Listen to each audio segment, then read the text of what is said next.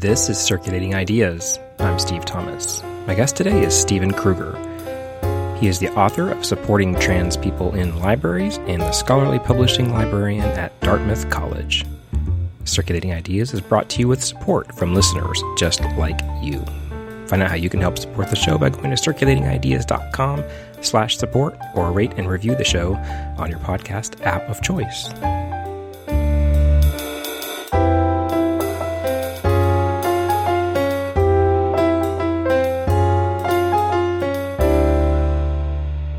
All right, Stephen, welcome to Circulating Ideas. Thank you. Glad to be here. Um, we are going to talk mostly um, kind of about issues around the book that you wrote recently called Supporting Trans People in Libraries. Um, but I wanted to start out by asking how you came to librarianship in the first place. How did you find that as your career? Yeah. Uh, so it was not entirely a planned directory, but it also wasn't terribly surprising. I've been working in libraries on and off since high school. Um, my tiny no stoplight town in Vermont has an all-volunteer little public library, and I started volunteering there. Uh, my mother also volunteered there, and I think still does.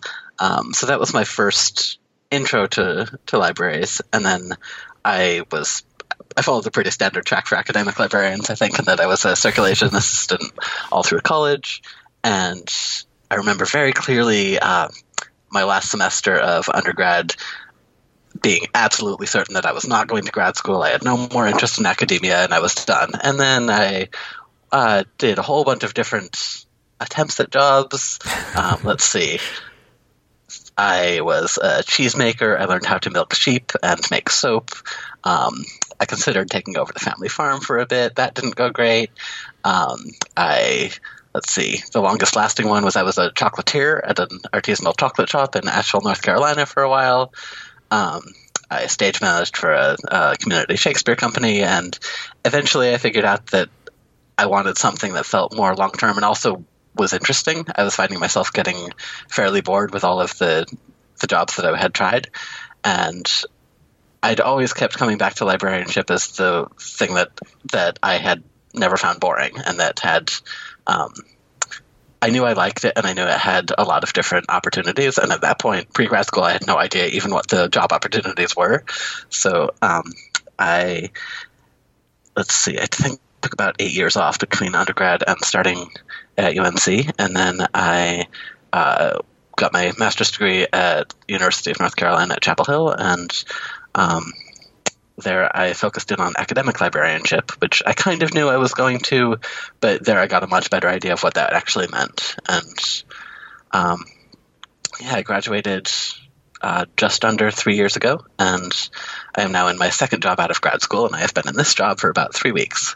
Which is oh, a weird time awesome. to have a pandemic start. So, um, but yeah, so sort of trial and error, but I'm happy with where I've ended up. Yeah, I guess living through a pandemic, that family farm might be sounding good. You know, they have it made. It's all off the grid. They grow most of their own food. They're just fine. Yeah. And they're, they can be isolated very easily. And yeah. Yeah. So let's get back to the uh, subject of your book, which is Supporting Trans People in Libraries. Um, that is from Libraries Unlimited. Um, why did you feel like a, a book like this was needed? And I guess why did you decide that you wanted to be the one that wrote it? Well, for context, uh, in case this isn't blindingly obvious, I am transgender. Um, I was assigned female at birth. Um, I now identify as male. Um And I came out and did most of my transition during my last year of grad school. And at that point, I um, I wrote a, an article for a column in uh, Public Services Quarterly. Uh, they have a column that's library graduate students writing about what they think are sort of current future issues in the field. And so I wrote uh, an article for that about things that academic libraries could do to better support trans patrons, because at that point I was working in academic libraries as a student assistant, and I was also experiencing big academic libraries as a patron in a way that I never had before. And so from that article, um, that came out in, I think, September of twenty seventeen, and so sometime after that, um, Jessica Gribble from Libraries Unlimited, who is my editor and who is a, is a delight. I think she put us together for this interview as well, so thank you, Jessica, for all the things. Um, she actually reached out to me and asked if I would be interested in taking the content of the article and expanding it into a full book proposal. So the book wasn't entirely my idea. It was content I was interested in, but I probably wouldn't have done it, at least not at this point, if they hadn't reached out to me and invited me to submit a proposal. Um, and that still meant I had to come up with, with the full book proposal and figure out that I could turn the content into a full-length book. But um, I, it had never occurred to me to try and write a book about my profession, certainly not this early career. And so the fact that they reached out to me specifically about this topic, it meant a lot to have a publisher that didn't necessarily focus on this type of issue um, inform me that this was something that they would be interested in putting a book out about. So let's see, I, I wrote up a proposal, I expanded it outside of academic libraries. That's still my area of expertise, but a lot of the topics um, vary, and I have worked in public libraries as well. And yeah, so I came up with my full book proposal, it was accepted, and um, I got a contract and I wrote a book. I was not expecting any of that to happen. If you'd asked me a couple of years ago, I would have been very surprised. Um, I, I, I can say, as I, I'm a public librarian, I can say it, it it spoke to me well, so you did a good job at least to reaching out to that audience. So excellent. I'm very glad to hear it. Um, um, and I do like the um, angle you took on the book of saying, you know, you are a trans person, but that does not mean that you speak for the entire community and, and everything that you're saying is what everybody agrees with, but it's like you're pointing out the way you, you see it. So that was extremely important to me. Um, but I really didn't want people to, who had read it carefully, to, to be able to say, this is the thing to do, and a trans person said this, so it must be true, because there is a problem that happens with, I think, a lot of marginalized identities where one person's experiences and thoughts are treated as representative of the whole. Right. And um, there are patterns, certainly. Like, there are experiences that a lot of trans people will have, but everyone's experiences are different, some of them drastically different. Sometimes that's to do with identity. Um, I tried to find the balance between practicality and not get too into gender theory, but I did want to make the point with the book that um, intersectional identities are strongly they're, they're a big factor in the experiences of a lot of transgender people. Um, for those unfamiliar, intersectionality is a concept developed by the scholar Kimberlé Crenshaw. Um, originally, it was focused on the experiences of Black women as being different from the experiences of white men, women and Black men, because the two marginalized identities, being female and being a person of color, created a different experience than people with just one of those. Um, at this point, people use it to talk about a lot of different identities. So um, in the context of this, the experiences of trans people of color can be incredibly different. Um, the experiences of, say, a non-binary person versus a, um, a binary trans person, um, that may be different. Uh, all sorts of things, all sorts of different factors play into it. Disability, um, socioeconomic status. There are many, many different factors that mean no two trans people will have identical experiences, and two different trans people may have drastically different experiences. And I, I I was trying to find the balance between making the book be useful and relevant, but also mm-hmm. acknowledging that my experiences are not representative of everyone else's. Right. It's kind of like, I mean, you as a um, white, able trans person is going to be different than mm-hmm. a um, person of color or someone who's disabled. Yeah. yeah. So that, that, that's like, you mean you can't even speak for all white abled people, so or even I can't speak for all white able transmasculine people who work in libraries. right, um, right. I know my experience in academic libraries is different from that of the, someone who might be working in a public library. Um, there's a good example of this in the in the current issues with uh, there's a um, an anti-trans group that has been reserving meeting rooms in, in some public libraries in Canada and the U S lately, and the conversation about that would be completely different between public and academic libraries, because an academic library at a private school has no requirements. Like, if we say you can't use our meeting room, you just can't. Right. There's, and public libraries, the conversation is very different. Um, so the the podcast has kind of a wide um, variety of listeners, and so I wanted to kind of give a, we probably should have done this earlier, but um, a um, kind of a basis for everybody to kind of understand the conversation that we're having. So could you talk a little bit about what gender identity is versus just, you know, assigned sex at birth, and yeah. um, some some terms people might encounter when discussing these issues and identities? Yeah, definitely. So you sent me this question, and I have a list of terms, and I have a bunch of them crossed out, because this is something I ran into with writing the book, and it's something I think about whenever I do a workshop, because there's so much different language that's used to describe identities and experiences of trans people. Um, and again, it varies by person, it might vary by culture, it might vary, vary by generation or experience or background or personal identity. So I'm not going to go through and um, define every term you might hear. What I am going to do is recommend a website called the Trans Language Primer, and that is trans language primer dot org, um, because that has a pretty good, comprehensive, relatively comprehensive list of terms and definitions. And more to the point, it is written by trans people. And again, like my own experiences, not everyone uses words the same way. There are definitely definitions on there that don't apply to everyone who uses that word for themselves. Um, so my my main note with with the uh, as far as language is, if someone tells you they identify as a term, respect them and, and go by that. Um, in terms of specific identity terms, do not question how someone tells you they identify. Um, in general, to actually answer your question a bit, um, so let's see. If we want to start really basic, um, a trans person is – I use trans as an umbrella term for people who whose gender slash gender identity is different from – in some way from the sex that they are assigned at birth. So I am a trans man. I was assigned female at birth. I am male. Um, I am a trans person.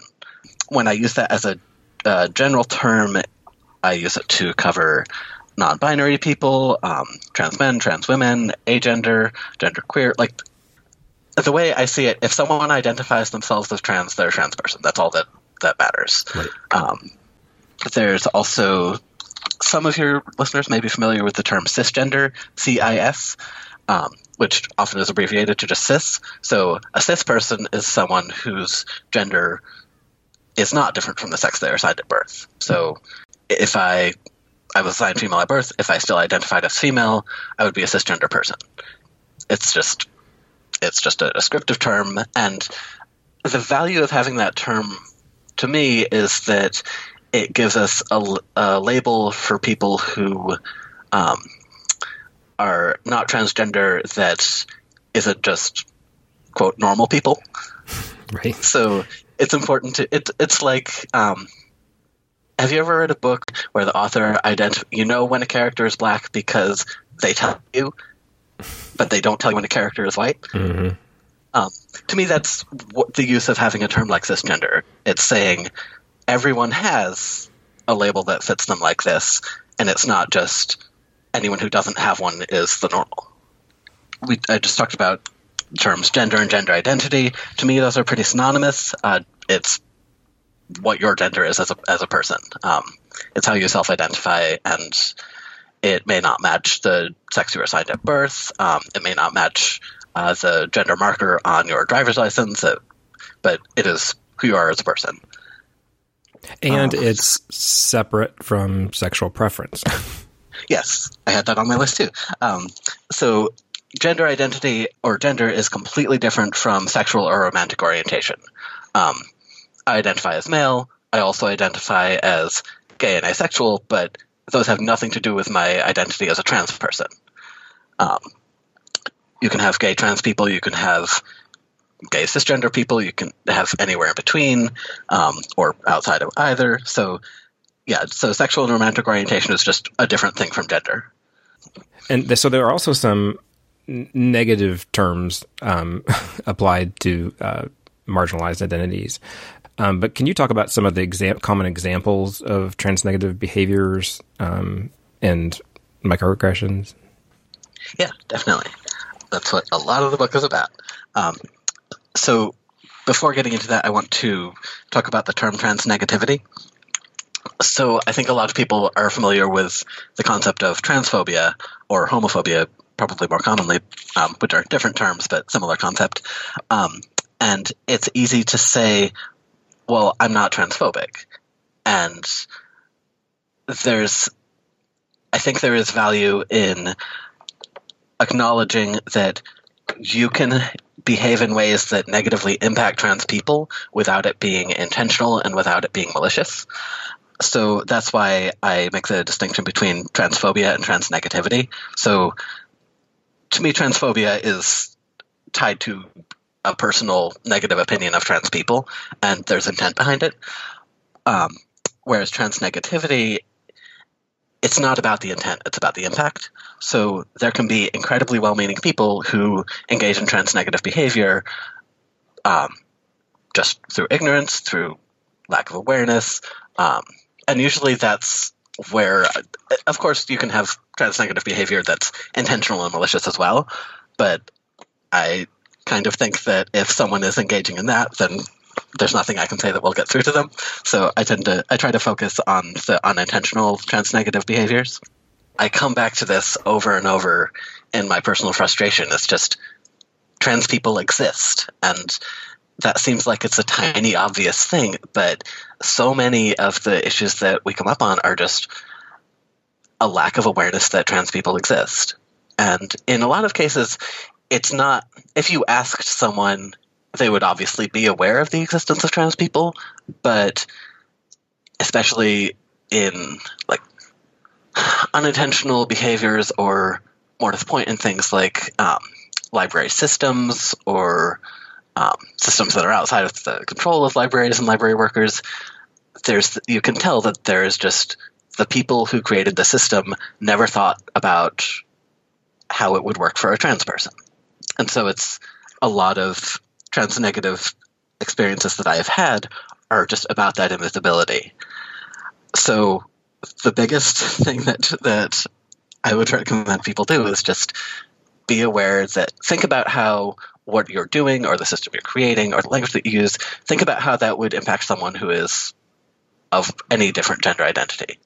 The big overall solution I have to that in most cases is just remove gender from the situation completely. There are so, so many ways in which we just use gender in day-to-day language, um, or it's built into like a library card application or a, a job system or or something where gender really doesn't need to be part of that.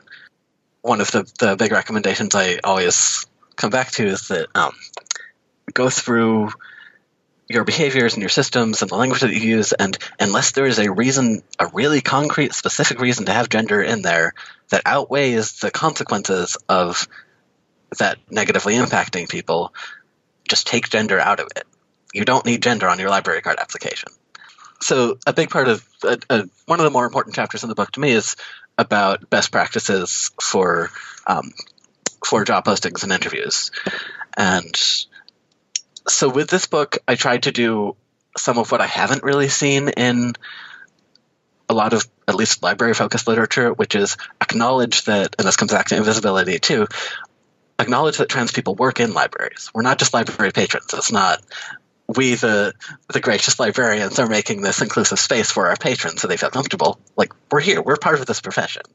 Um, we don't know how many of us there are because, uh, at least last I checked, I'm no longer an A L A member for a whole lot of reasons. But um, when I was, the survey that they do for members doesn't include sexual or romantic orientation, and it does not include gender identity. So there's no measurement until someone does a giant survey of the profession, and probably even then, there is no measurement of how many trans people work in libraries. I know there are a fair number of us, but I also know that a lot of us are the only person at our workplace, at least who is out or who we know about, and that can be incredibly isolating. But going back to what we were just saying, with job postings, just removing gender goes a, a pretty long way towards uh, not being actively off-putting to a trans person who's considering applying to your library.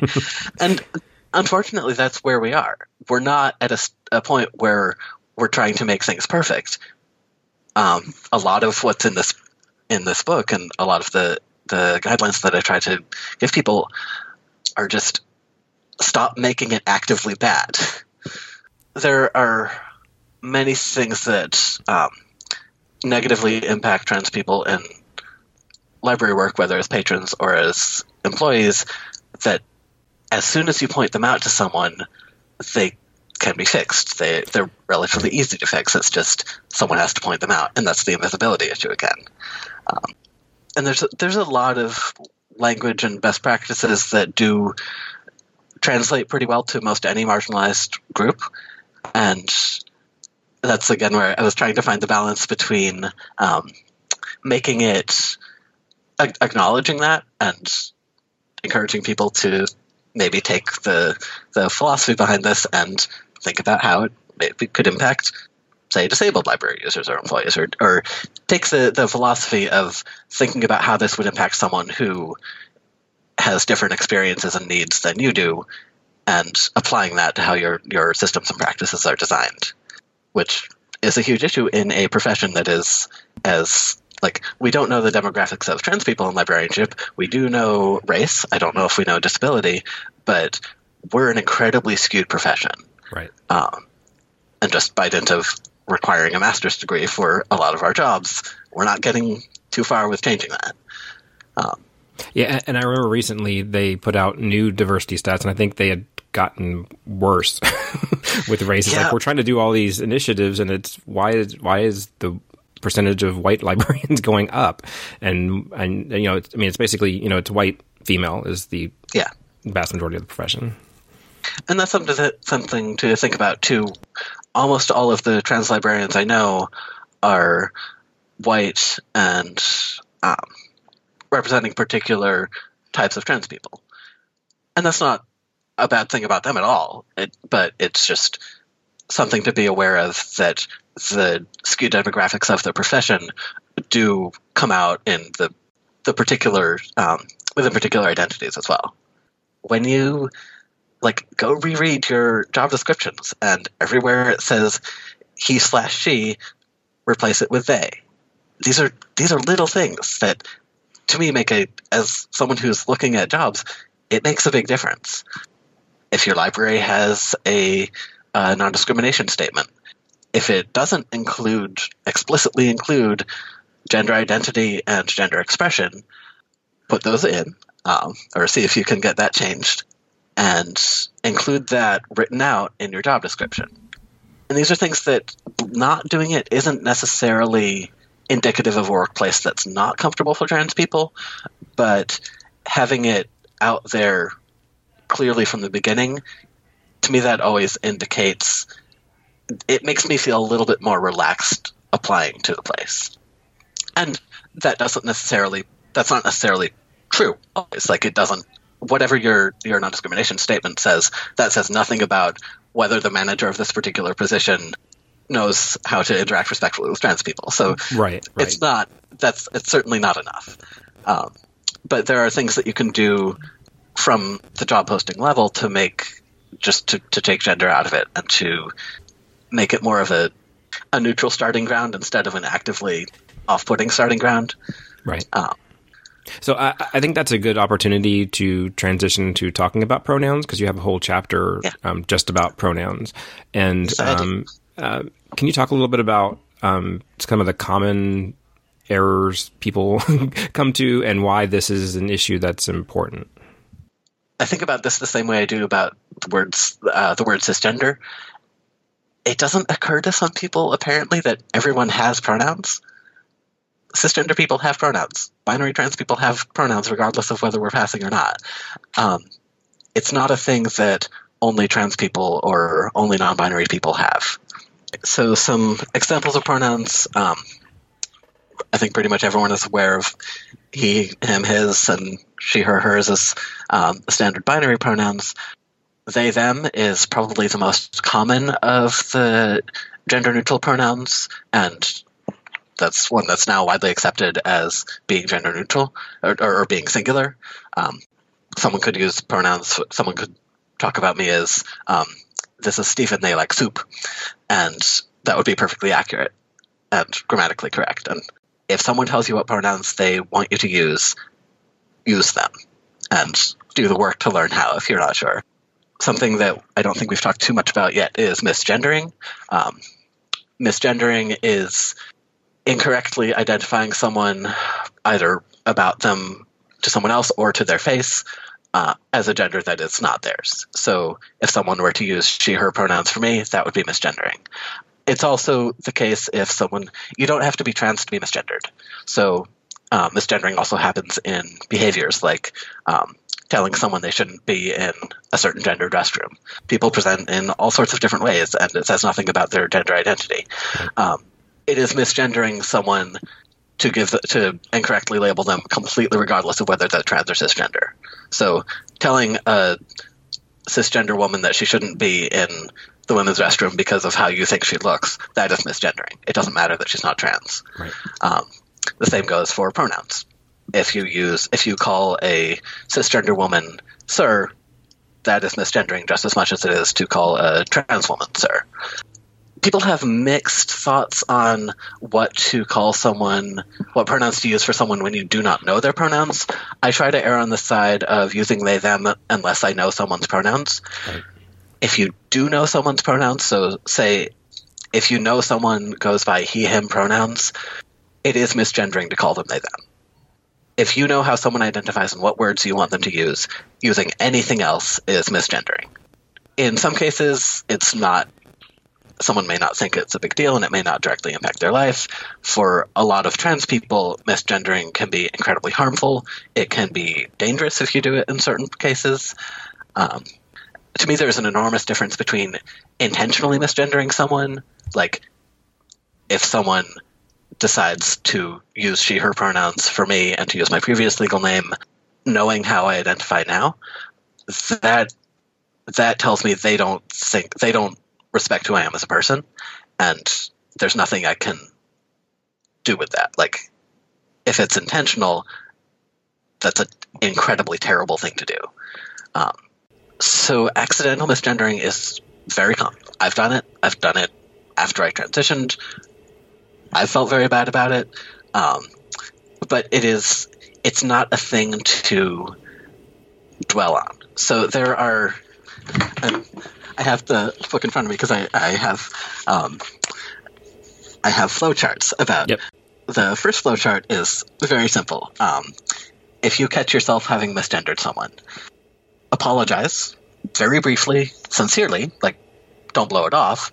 Um, But acknowledge that you made the mistake and that it was a mistake. Um, correct yourself also quickly. Um, move on with what you were saying. Don't dwell on it. Don't make it a big deal. Um, and the step that I don't always see included in instructions like this, like these are, these are really common instructions. Like I formatted them into a flowchart, but I'm probably not the first person to do that. And I'm certainly I did not coin these guidelines. These are very standard. Um, But what doesn't always get included is you have to do better in future. And that doesn't mean you never do it again, but it means you you do some work and eventually stop. So, for example, um, say I'm talking about someone who uses they, them pronouns, and I accidentally misgender them in conversation. How to apologize would sound like, as he was saying, I'm sorry, as they were saying, and then just move on. Um, right. That's all you have to do. So a big theme throughout this book, and I probably should have said this earlier because it's one of my sort of recurring cores of how I, I talk about all this, you don't know someone's gender by looking at them. You don't know if someone identifies as male or female or non-binary or genderqueer or, or agender or what have you. Um, you don't know if someone is transgender. You don't know if someone is cisgender. You don't know that, and you have no right to know that. Even if you know that you have trans people working for you, it is not their job – unless it explicitly is their job, unless they are the person who has been hired to create a an inclusive workplace, um, it is not their job to do this work. It's not their job to teach you how to make a, a workplace safe for their for themselves. Um, a lot of times we end up doing that work anyway because no one else is going to, and it turns into self-defense. Right, and right. If you want your workspace to feel comfortable for you, you have to teach the people around you how to do that. So one of the big things that an employer can do is make this part of someone's job. Um, let someone like there are plenty of there are plenty of trans people and plenty of cis people and plenty of people who are neither who um, who do want to do this work. So pay them to do it. Um, give them work hours for it. Make it optional. Um, make it so that the work is being done already, so that the people who are affected by it don't have to do it out of self-defense. Um, and in a lot of places, that means starting a committee and asking people to volunteer. It's better than nothing, but not great. So I want to kind of wrap up here, but I don't, didn't want to leave before talking about conferences and how, um, I guess specifically library conferences, but not really, it can be applied elsewhere, um, how they can be adjusted to meet the needs of people with um, different gender identities. Mm-hmm. Yeah, that's a, a really important one. And um, I'm glad that you, you mentioned it that way, because um, I've heard feedback from non-librarians who have found this particular chapter to be really useful, because the content in it is not library-specific. You're right. It's it's just conferences tend to run the way they do regardless of what the topic is. There are two big things I think about this one, and one is a lot of organizations already have people who have expertise in this. Um, A L A is a good example. I don't know how often what's now called the Rainbow Roundtable gets asked and brought into conversations about how to make the conference more gender inclusive, but I know it's not enough, um, and I know it doesn't happen a lot. Maybe not every organization has a specific group about that, but they'll often have a diversity committee or something like that. Or if that's not available, you can reach out to other organizations that do, um, or people who have written and published about this. So don't try and, and reinvent the wheel. Like, you don't have to make up how to do a, a conference in a trans-inclusive way. People have expertise in this, and there are people who, probably within your organization, who do know how to do this properly. Right. So reach out to them. And the other thing that comes up is that sometimes there's a disconnect between the what the organization thinks should be done and what the the staff of the conference center thinks should be done. There was an instance a couple of years ago at A L A Annual that I think a, a number of people have heard about now, where a non-binary attendee of the conference attempted to use a restroom that A L A had labeled as all gender, with their very odd signs that they use for that, but the intent is there. They're trying. Um, There. Um, someone who didn't work for A L A but who worked for the conference center prevented them from using it because they had decided that they didn't want all gender restrooms there. Like, this person specifically, not the conference center as a whole. And that's almost, to me, I think that's almost worse than not having all gender restrooms at all. Because it was, I mean, it's an awful experience for the person, and it's incredibly harmful to to have that sort of situation. I say this as someone who's never organized a conference, but I imagine that this is something you could work out at least in communication with the conference center beforehand, if not as part of your contract with them, if you plan it far ahead enough. Everyone who's there needs to be on board. And this goes back to, to general library services as well. Like, it doesn't make a difference if you have a, a good non-discrimination statement if um, the people actually conducting your interview don't know how to work with a non-binary person. Um, it doesn't matter if you have a great restroom policy if the person who's working at the circ desk has decided that only skirt people get to go in the women's restroom. Mm-hmm. Um, be in touch with the people who are on the ground as well as the, the big picture policies.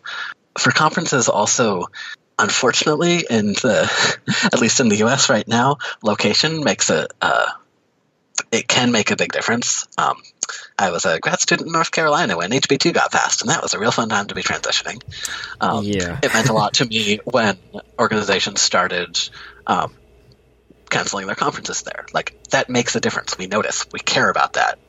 Um, I know there are situations where it's a huge expensive thing that you just you can't move, um, because things get planned so far ahead. Right. If that happens, be public about the the reasons why. Like, I'm a lot more likely to attend a conference that said, like, look, we know that this is a problem in this state. Um, here's why we can't move, and here are the things that we have done to make this space safe for our trans attendees. So just because not doing that ties back into the invisibility that mm-hmm. we talked about at the beginning. Like, a conference that just goes on and doesn't do that, I don't know what conversations they've had behind the scenes. They may very well have had serious discussion about what to um, whether they could feasibly move. But I don't know that unless they tell us. I'm a lot more likely to stay in the organization and keep going to their events if they are clear about the fact that we've thought about this. We know we have trans attendees, and we're trying to do something, even if we can't do all the things. I mean, there are events, there, there are small events that I have chosen not to go to specifically because they were at schools that had terrible policies about firing trans people. Mm-hmm. Um, So just being aware of the impact of location is a big thing. Well, and going back to our pronoun discussion, that, that ties in as well, because like in registration, again, there's no reason, like just like with library card registration, there's no reason to ask that. Um, uh-huh. But on name badges and stuff, you can offer that as an option to have on your name badge to make it easier because, again, like you said, you can't tell from looking at somebody what their gender is. And instead of having to say, hey, what's your gender? You can just have it on your name badge and go, oh, okay. Yeah, I do. I'm glad you brought pronouns up again because I, I do want to touch briefly on that. Um, there are th- three rules that I go by for pronoun sharing, and it, that pronoun sharing, like telling people your pronouns or creating a situation in which people are asked to share their pronouns, has to be three things. It has to be the main thing is that it has to be optional. Like, do not require people to put their pronouns on their name badge. That is not an okay thing to do. Right. Um, have a space for it, where people can if they want to. Um, the second thing is that it has to be open-ended, have a fill-in-the-blank for it, ideally, um, maybe with an explanation for people who don't know what that means. Um, but just in general, when you're, when you're, whether it's in a meeting or just individually talking to someone, never force someone to share their pronouns. And to me, that means never point-blank ask someone what their pronouns are. Um, when I'm, I err on the side of I will share my pronouns, and that demonstrates that, for one thing, again, it's such a low bar, but I understand the concept of sharing pronouns. Um, but it also invites other people to follow the example if they want to. But I don't ask someone their pronouns in a way that they feel like they have to answer or make a big deal out of not answering. For conferences, too, and this goes back to job applications as well, um, be clear about what you're asking. So if I see a field that says name, um, Stephen is my legal name now, but it wasn't for a while. Mm. Um, I don't know what that means. I don't know if this job system will reject me if I don't put my legal name. I know now that I can put whatever name I want on my resume, but that's not a thing I knew when I was job hunting as a grad student. Mm-hmm. Um, so just be very clear about what you're asking. If you're asking for someone's legal name, say that. Also say why you need that information. Um, if you're asking for some, the language I use is name of use. So I don't love the the idea of preferred name or preferred pronouns because they're not preferred. They're just, they're your name or your pronouns. So name of use is the name that you use and want other people to use. Right, right. Um, so if you need that, say that and say what that is. Um, say that it's fine if it's different from your legal name. Um, this is why I had so many uh, example language sections in the book. Like, um, I've run into a lot of people who want to say the right thing and want to do the right thing and just aren't sure how best to do it. Um, and the example language probably won't age all that well, and it certainly don't want to, doesn't apply to every situation. But it was important to me to have language set out so people could see, oh, it's possible. You can do right, this. Right, you can right, right. Yeah, because sometimes like people don't even know where to start. Yeah.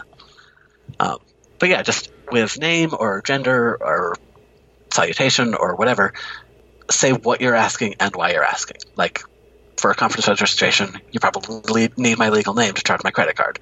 Um, have that be a separate field and say, this name will only be used to charge your credit card. It will not be put on your badge. Mm-hmm. Uh, so just be clear about what you're asking and don't ask things that you don't need to know. I encourage everyone to keep educating themselves. Um, if you're cisgender and want to be supportive, it is your job to do that work. Yeah. Um, and there are a lot of resources available for you to do that. Um, if you are trans, it's not your job to um, to create a safe space for yourself.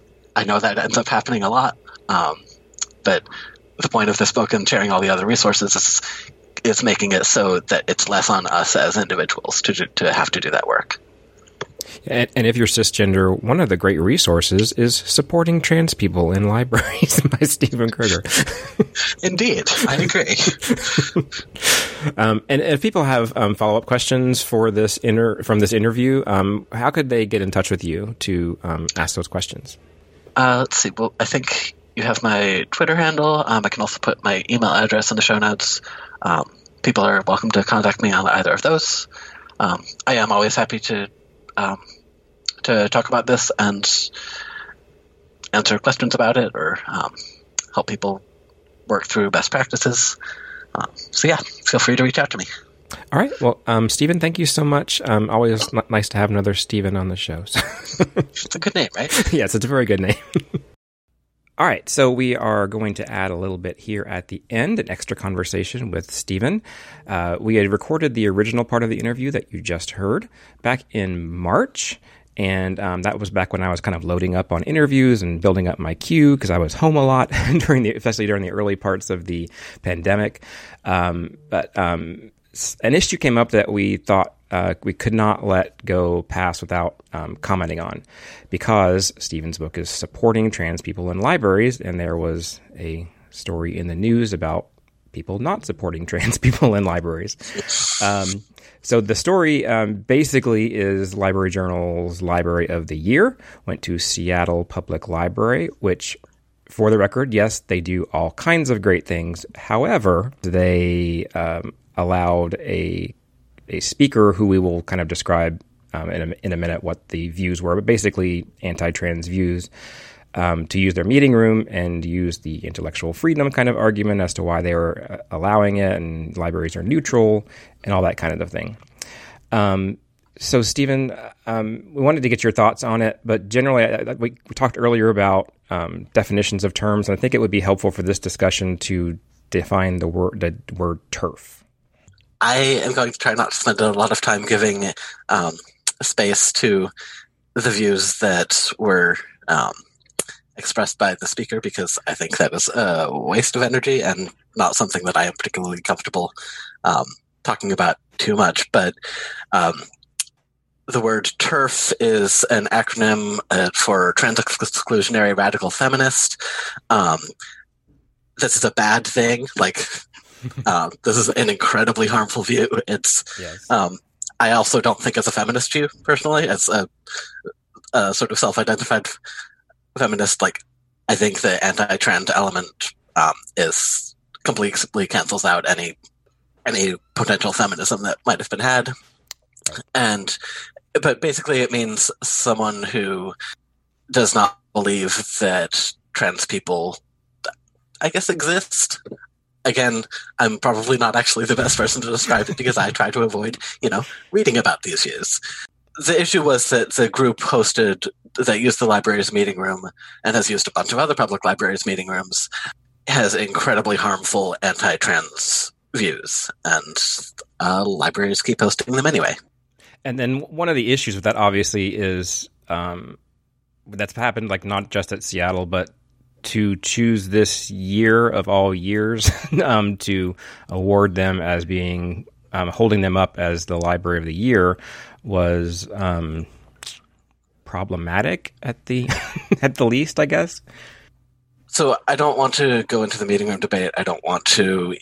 I don't even really care about debating whether Seattle Public Library deserves the award. Like, as you said, and as the um, as the articles point out, the work they do around racial equity is incredible and is very much worthy of notice and getting the award. It's just giving it this year when their main news story was about this hate group, right, is a choice by Library Journal.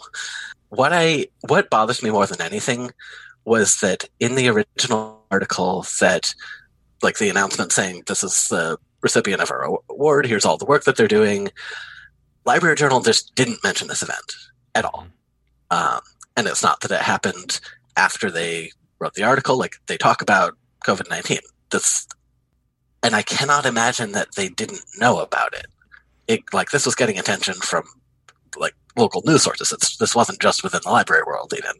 But the, the article that Library Journal wrote about the Seattle Public Library, I'm looking at it now, um, it talks about equity, mostly racial, it, which, again, is incredibly important and valuable work. I am legitimately very impressed by the work that they have done.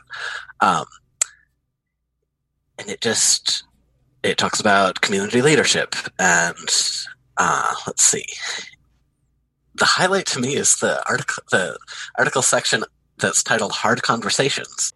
I think there there is an argument to be made, and Library Journal, Library Journal explicitly makes it repeatedly, that S P L deserves this award. Um, and especially right now with Black Lives Matter and a focus on racial justice in American society, I don't think that's an invalid argument. I personally do wish that they had chosen not this year to give the award because of what happened with the hate group, but I I would have a whole lot less of a problem with this if they had taken this hard conversation section and acknowledged that this thing happened at all, and acknowledged that a massive number of trans people and allies uh, on social media and in conversations at the library and elsewhere had problems with this event, that the library chose to go forward with it anyway. They just don't acknowledge that. And I I can't get over the fact that they just didn't think it worth mentioning. Uh, the other part, in the hard conversation section, they have a transgender story. They talk about how in twenty seventeen, I'm reading it off the page now because I can't summarize it without being filled with rage, um, a transgender patient was denied access to a family restroom in the Central Library's Children's Center because the library policy forbade its use by adults without children. Um, the patient filed a complaint with the city's Office of Civil Rights, took their criticism public on social media, and the incident was covered in the local press. Um, they talk about, uh, I'm summarizing now, they, they talk about how the library talked to their staff, they, quote, reached out to the transgender community, not really sure what that means. Uh, they apologized publicly, reworked their policy, changed their signage. Like, I wouldn't feel great about this story anyway, because it is, to me, it is the most trite, packaged version of the trans experience that says it centers the people who didn't realize that this would be a problem and who were doing the harm, and it turns it into this neat thing where they learned their lesson and now things are great, um, which I have trouble believing. But also, like, it's twenty twenty. There are trans stories that are not about restrooms. And I just, I am deeply frustrated that they chose to take this, quote, hard conversation section and include this conversation that really isn't that hard. This section, like taking a three-year-old story about um, how they wouldn't let someone use a restroom once and then treating that as a success, um, when this much harder conversation, a much more relevant and much more recent conversation, just happened. I, I can't wrap my head around that writing choice by, by Library Journal. To me, this says, this writing choice says, we're happy to acknowledge the existence of trans people, but only in these very cliche, very easy stories that where we can say, we did the thing and we fixed it. Any trans patron can tell you that you probably didn't. If they had taken this section and actually written about the hate group speaking and why they chose to do what they did, I still wouldn't be happy about it, certainly, because there's a... Um, There's a whole nice space between um, awarding someone for something and just choosing somebody else. Like, they didn't, Library Journal didn't have to take a stand on, like, whether this was, the meeting room was, issue was well handled or not. They, they just didn't have to do that. They could have just chosen somebody else right now. They could have looked at this and said, okay, this racial equity work is incredibly important, but because of this anti-trans experience that happened that was so harmful to their trans staff, their patrons, trans librarians, wherever. Um, we're just we're not going to give it to them this year. Like, this is a deal breaker. I don't think that would have been hard. I don't I don't know what I want from them at this point. Like, well, and so, and so they, after the initial yeah. story, they they did do a couple of follow up um, arguments. What, they did. What, what did you feel about those? Uh, the first one made it worse. Um, their first follow-up was the day after, saying basically, oh, uh, we have now realized that people are upset about this. Um, a couple days ago, they had an actual sort of response, which I, I do appreciate that they took their time thinking about how to do something more meaningful than just what they first put out. Um, and so their most recent response is, let's see, they are sticking with the award, which we will get to. Um, I have a list of stuff that they are going to start doing, and this is, again, this Library Journal. Um, they are talking about launching a column focused on, quote, queer issues in libraries. They want to publish another issue focused on, quote, queer and trans issues. I will explain why I'm quoting those in a minute. Um, host a forum for, quote, queer and trans people in the field. Reconsider their selection process for the awards, train staff on anti-trans discrimination. They did make a ten thousand dollars donation to Seattle's Gender's Justice League, which I think is the most meaningful part of all this, because that is an important thing to do. And so I do really appreciate that they, to some extent, um, put some put some actual money behind it, which is what you have to do and what which very rarely happens. Something I am very frustrated about, frustrated by throughout all this is that this is a specifically trans issue. This impacts trans people, whether patrons, staff, librarians, whatever. This is not a queer issue. This is not a, quote, queer and trans issue. Um, I think in one of the previous statements, they talk about how uh, during the meeting room event, the library had the library leadership had discussion with, quote, the L G B T Q I A plus community. And I have no problem with these umbrella terms existing, but this issue wasn't about the L G B T Q I A plus community. This issue was about trans people and how specifically trans people were impacted. I don't see them realizing that there's a difference. The umbrella, the umbrella terms are very valuable when that's what, when they're when they're appropriate. Yes. But using them automatically when they don't apply, when there's a specific group that you're talking about, like especially, and it it is a pretty common and Um, at best, not great, but sometimes harmful way that uh, people often talk about queer issues. And there are some very specific ways, from healthcare to representation to like restrooms, where the experiences of L G B people or non-trans queer people are not synonymous with the experiences of queer people. Like, I don't feel great hearing that library leadership talked about talked to local queer groups about um, the the trans exclusionary group, because that I don't know what that means. Maybe it means they talk to people who actually have knowledge and experience in trans issues. Maybe it means they talk to a gay guy.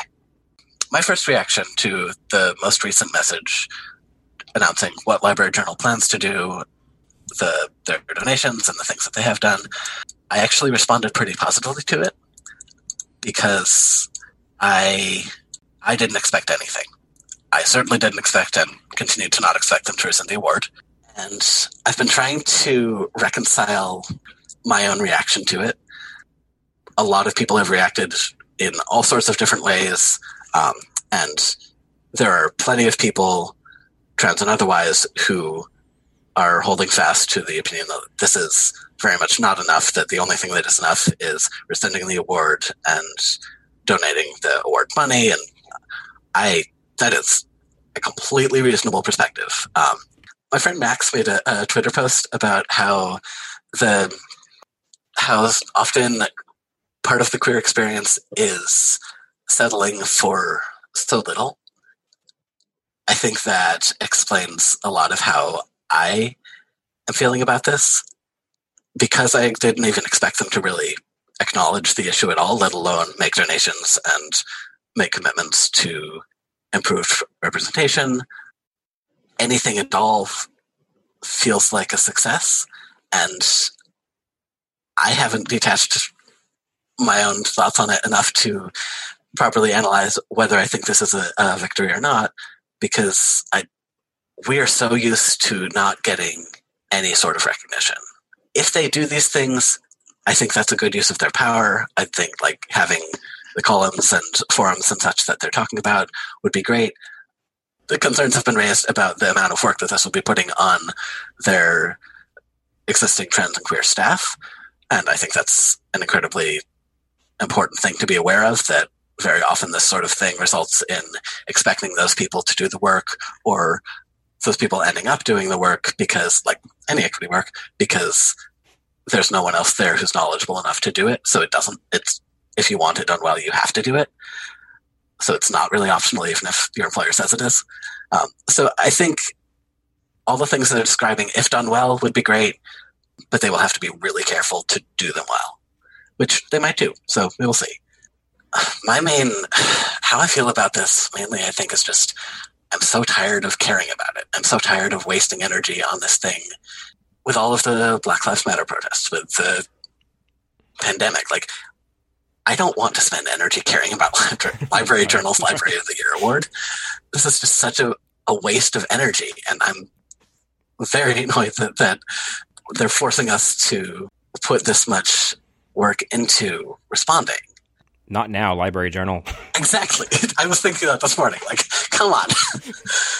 We have we have more important things to do. We all have more important things to do right now. Well, I think um, I, I'm, the way it, I wrap it up to, for me is that I think it ties into the book that you wrote, Supporting Trans People in Libraries, because I think a lot of why they changed their mind and why they put out these – I mean, they didn't change their mind, but why they put out these extra um, follow-up discussions and follow-up posts is because of the feedback that they got. So I think they the support um, from the trans community and from allies and things like that Um, sort of forced their hand to acknowledge it. So I think that's why we need to continue to support trans people in libraries.